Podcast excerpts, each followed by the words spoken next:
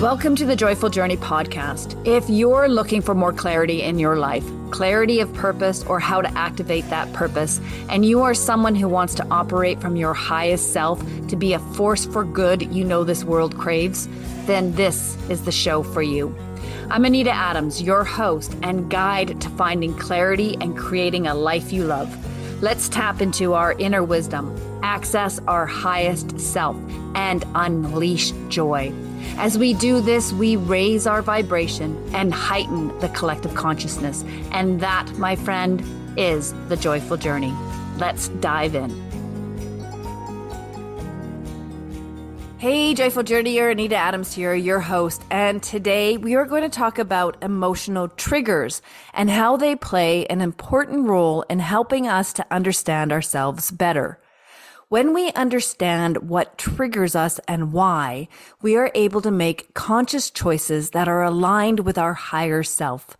Those choices ultimately lead to a more joyful life. Paying attention to the emotions that stir within is part of our awakening journey. You can think of triggers like little mirrors that reflect back to us what we need to learn about ourselves to grow to move past blocks that are potentially keeping us stuck. When someone does something that upsets us, it's because we either see a piece of ourselves in that person, a quality about ourselves that we do not like.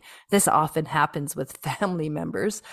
Or we are reminded of a time when something happened that caused us pain. Both offer opportunities for us to look at the emotional trigger and to pull it apart so we can better understand who we are and what is potentially keeping us stuck in pain. Let's say, for example, Fred, a colleague at work, dismisses an idea that you shared at a staff meeting and you find yourself feeling really angry at Fred.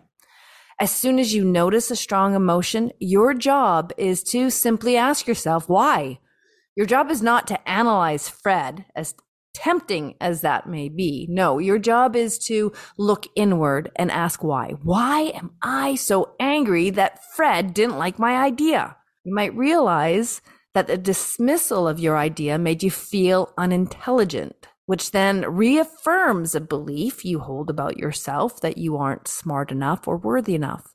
It may also remind you of an experience or experiences in the past when you were made to feel small. Either way, this perceived dismissal from your colleague brings up a pain body for you, and you then react to the situation from that place of pain. And your reaction could then cause you or others more damage. When you recognize a trigger for what it is, you can then step back from the emotion and then make a choice on how to respond. There is tremendous power that comes from mastering this skill. So, what does that look like, stepping back from an emotional trigger? Let's explore this a bit. You feel dismissed by Fred at the staff meeting and that makes you steaming mad. First, notice the emotion. Hmm, isn't that interesting that this comment made me feel this way? Why do I feel this way? Is it because my dad used to tell me I was stupid? Yeah, yeah. Fred's dismissal definitely brings up old beliefs and fears that I'm not smart, which makes me feel small and insignificant. Hmm, that's interesting.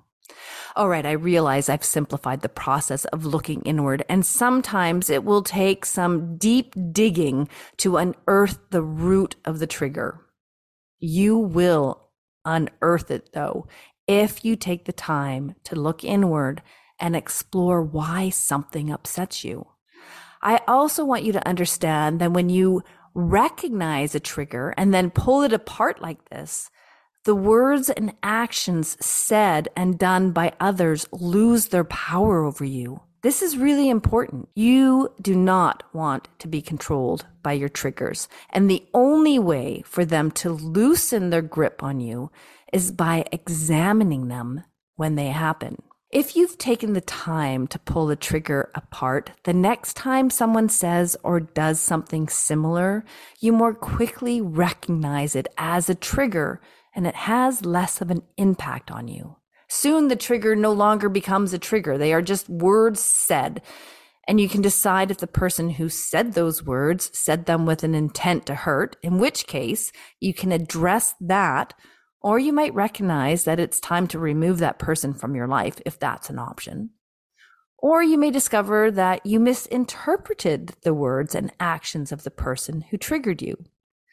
To go back to Fred, it's possible he didn't think you had a bad idea at all. He was just excited about another idea that he had and he wanted to share. From his perspective, he was adding to the conversation by contributing his ideas. What's going on with the other person is completely irrelevant, though. What is ours to do is to pay attention to the emotions that stir within to get curious about them and ask, why does that bother me?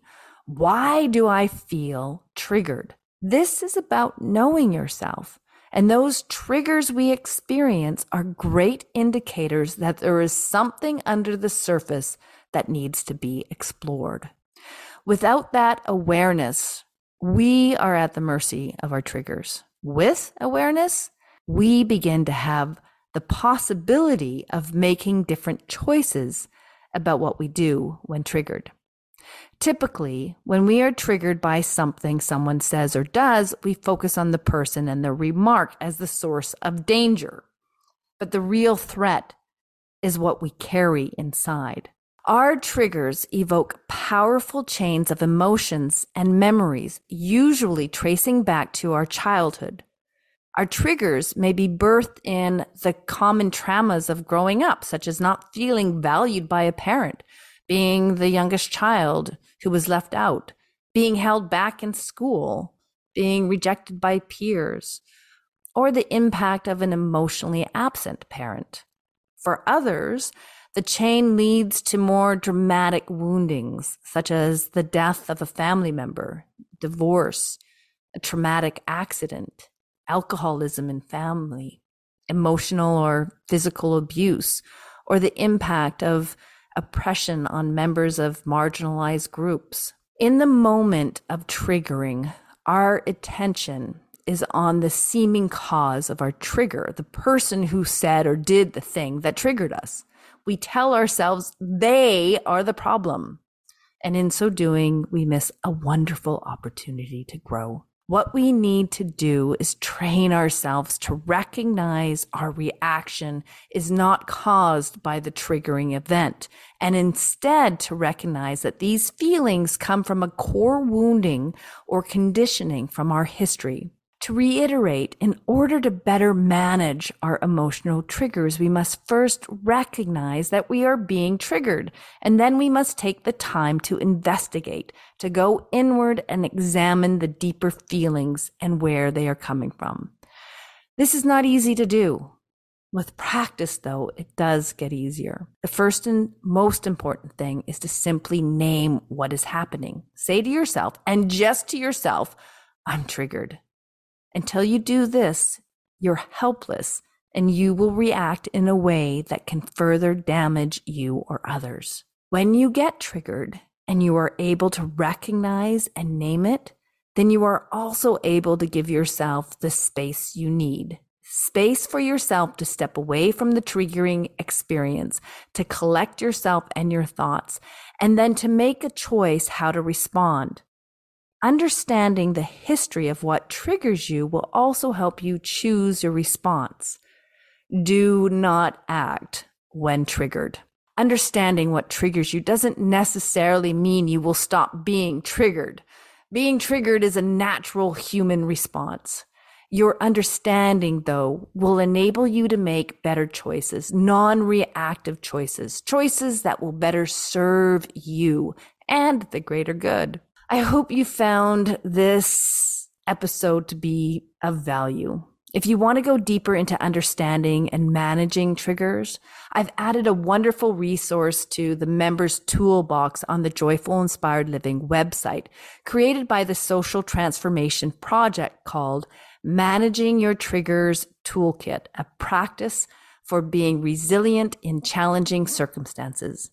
This resource includes several well written and informative articles on managing and overcoming your triggers.